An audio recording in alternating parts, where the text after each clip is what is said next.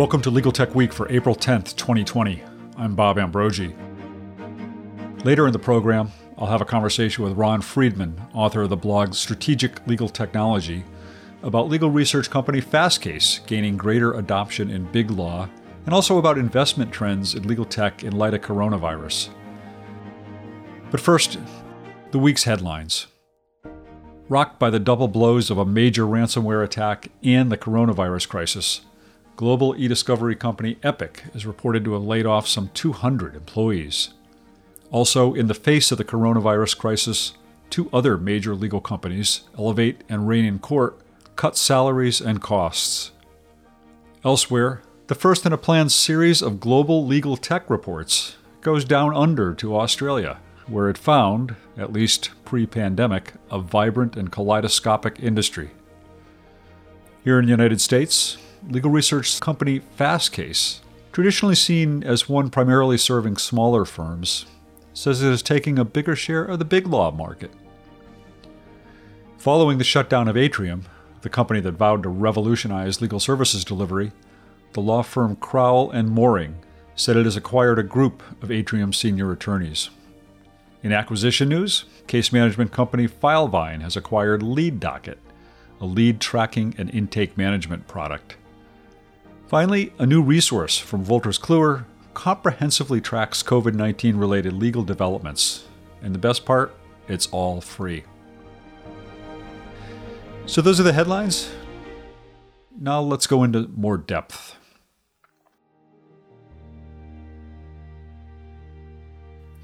For the second week running on this show, the top story is of layoffs at a major e discovery company. Last week it was Disco, this week it's Epiq. Sources tell me that Epiq has let go some 200 employees and that more are possibly slated to be let go in the future. This comes just six weeks after the company suffered a major ransomware attack that took its systems offline for nearly a month. While the company has not responded to my requests to confirm or comment on the story, it's likely the coronavirus crisis only compounded the company's woes. Two other major legal tech companies also appeared to be feeling the financial consequences of the coronavirus crisis as both Elevate, a legal services and tech company, and Reynen Court, the startup striving to be the app store for law, have cut salaries and other costs, according to a story by reporter Sam Skolnik at Bloomberg Law. This week brought the release of the first of a planned series of global legal tech reports that will look at the state of the industry in regions around the world. This inaugural report focused on Australia, where the report found both good and bad news. The good news is that Australia has a vibrant and kaleidoscopic legal tech industry, the report said, but it remains one where women are severely underrepresented as founders or co founders. The big question, of course, is the impact of the pandemic on these findings. Stevie Ghiassi, the report's director and also the CEO of legal tech company Legaler, told me he believes the long term impact will be to drive greater adoption of tech by legal professionals and that will ultimately be a good thing for legal tech companies.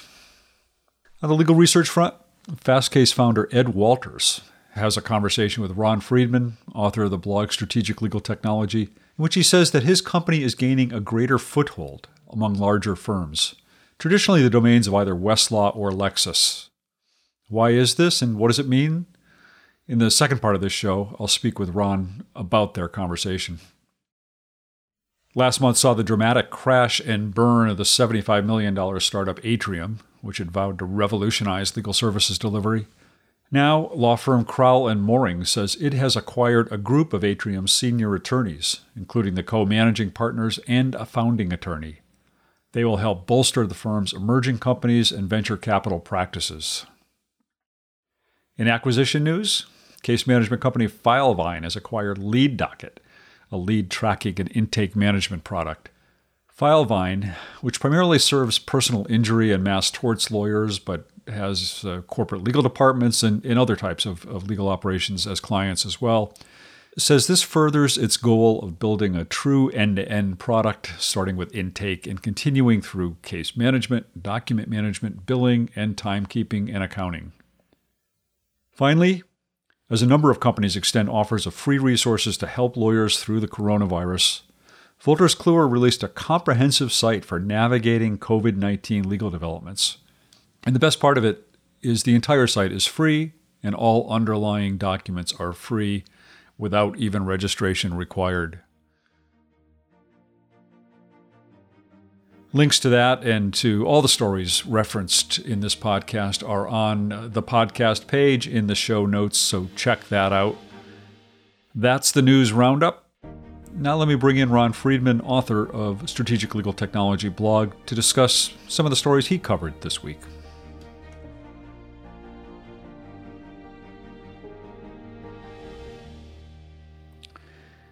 Joining me now is Ron Friedman. Ron is a lawyer, legal business consultant, who's probably best known for his blog, Strategic Legal Technology, where he writes about legal tech and law practice management.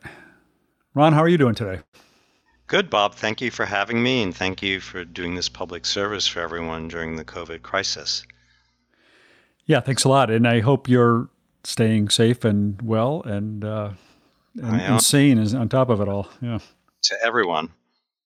So uh, you've written a, about a couple of things uh, over the last couple of weeks that that struck me as as interesting. Uh, I, I, mentioned uh, one of them earlier in the show, which is your article about Fastcase gaining a larger share of of the big law market, and I think that's interesting because many people. I would think think of Fastcase as a service primarily used by smaller firms, or think of it as that service they get through their bar association and they probably think about you know uh, bigger firms using more likely to be using Westlaw or Lexis. So so what's going on here? Great question, and that's why I wanted to talk to Ed Walters, the uh, co-founder and CEO. What's happened in the last few years is that many large law firms have tried or succeeded in going to single source as between Lexis and Westlaw, which are the two historically um, choices. And the firms that have gone sole source are interested in Fastcase as a second choice so that their lawyers A have choice and B it gives them at, at a way lower cost than either Lexis or Westlaw a negotiating point at the time of renewal. That that's important because there's always a fear if a firm goes sole source that come renewal time they will have little bargaining power. So it's uh, one way to think about it is beyond a choice. It's buying an option for lower cost renewal of your primary service at the end of the contract. And are there, is the move to go sole sole source, single source, uh, primarily an economic one? Yes, that is because over time, when I first started in the legal market, law firms were able to bill a significant portion of the online charges of Lexis West and other services that they used. And over time, clients pushed back on that. So as law firms started to have to absorb the a significant portion of the contract cost of both services, they had an economic incentive to drop one where it would not affect the practice of law. So, are you suggesting that Fastcase um, essentially becomes a, a, bargaining chip here in negotiating price? Well, well, it's a bargaining chip, but it's also I can imagine having having seen Fastcase and having seen the other services, I can imagine that some lawyers for some of their work might prefer the Fastcase interface. There may there may also be certain work where the firm might encourage the use of Fastcase so that the usage is going there where it's truly unlimited and the renewal is not going to be dependent uh, two, three, or four years out on how much has been used. So there may be economic incentives to move some usage to Fastcase. One of the things I thought was interesting in your interview with Ed uh, is that he talked about the idea that he he doesn't think he, he doesn't want to emphasize his company as perhaps a lower priced option, but as a more innovative one. Absolutely. And I was fascinated to learn from Ed that they are replicating features that, as he said, would take 10,000 humans uh, at, to write head notes or citation analysis at the legacy providers, and they're doing it all with software. So I think that's innovative. I also think they pioneered some easier to use interfaces uh, as well. Uh, what do you, I mean? Uh, what do you think about fast, Fastcase as an option for bigger firms? It, it has evolved quite a bit over the, over the years, and I know I, have I've had conversations with Ed myself in which he's talked about this idea of trying to you know really build out uh, a, a, broad base of offerings within within Fastcase, not just primary law, but but a, a secondary law and, and other kinds of materials.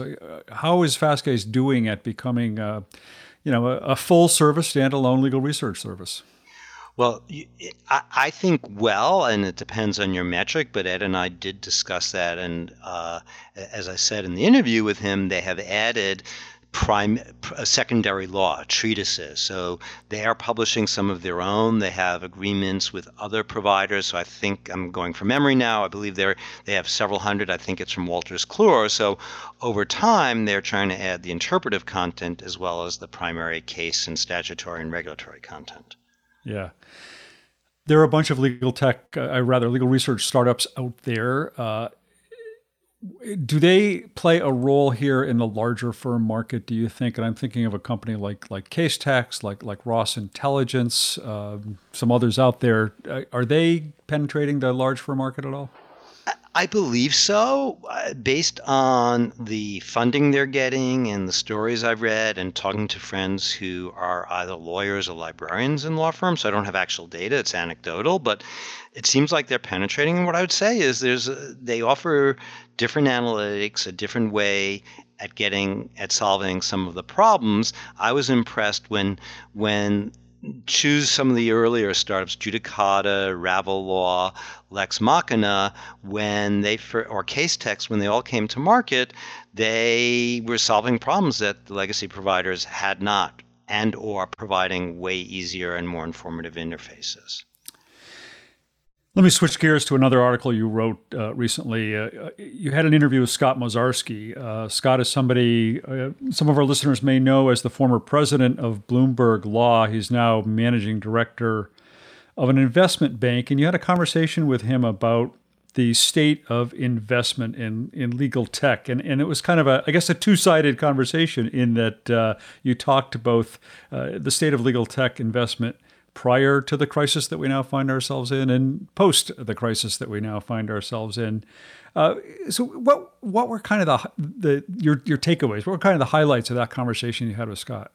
Well, Scott, who's an investment banker for legal tech companies is is remains optimistic. So we had started this interview before the crisis. It was almost done, and then what I realized is we'd have to address the crisis for me to publish it. So he's kind enough to do a round two, and he, there's a couple of sobering notes, uh, but overall, he's pretty optimistic that after the immediate crisis passes, legal tech will be in good shape. There will still be investment in deals in legal tech companies.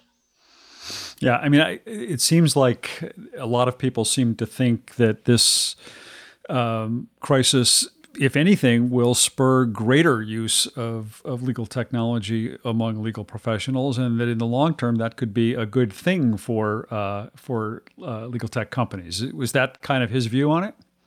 That's part of it. I think there's the deal imperative itself, but there's also uh, that firms continue to evolve. And I think picking up Bob on what you said, we've broken a certain barrier with everyone working at home. So I've heard a couple stories of lawyers who said, I'm never going to work from home. I'll never give up my paper. They're doing both now.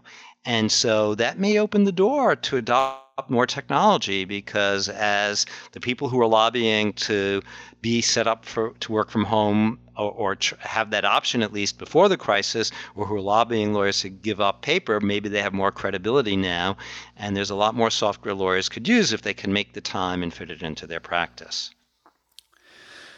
I, we've we've talked about a, a couple of the uh, the experts you've interviewed this week, uh, Ed Walters and Scott Mozarsky. But you're you're an expert in your own right. You've been in this industry for a long time. What do you what do you think are going to be the long term impacts, uh, or even the short term impacts of this crisis on the legal profession? Uh, great question. So, I I, I think that none of us know for sure. There's a lot of firms that have already, I think 40 or 45 have announced some cash conservation, and that includes holding partner draws or furloughs or some layoffs. And I think some firms will hurt. And what will happen is there will be an even higher premium post crisis on firms differentiating themselves and offering value to clients. So I think that means the firms that are investing now, not just in legal tech, but delegating work to the lowest cost resource, resource person who can do it, using tech for efficiency, doing budgets, many of the same things we had in the past. There was less pressure. I think the value point, the price point has to be at a more favorable point from clients because many will be hurting for cash. So the so firms should be doing what they always should have been doing, but the pressure to do it is greater now. Yes, and I think it comes down to yes, yeah. and and I I believe there will be for at least a couple years a decline in overall business that will affect yeah. firms differentially. But what that means is we will, I think, have excess capacity in the number of lawyers, and so that's scary, but I think realistic. Well, Ron, it's always a pleasure to speak with you, and I appreciate your taking time uh, to be my guest this week. Well, thank you, Bob. It's always great chatting with you. All right, stay safe.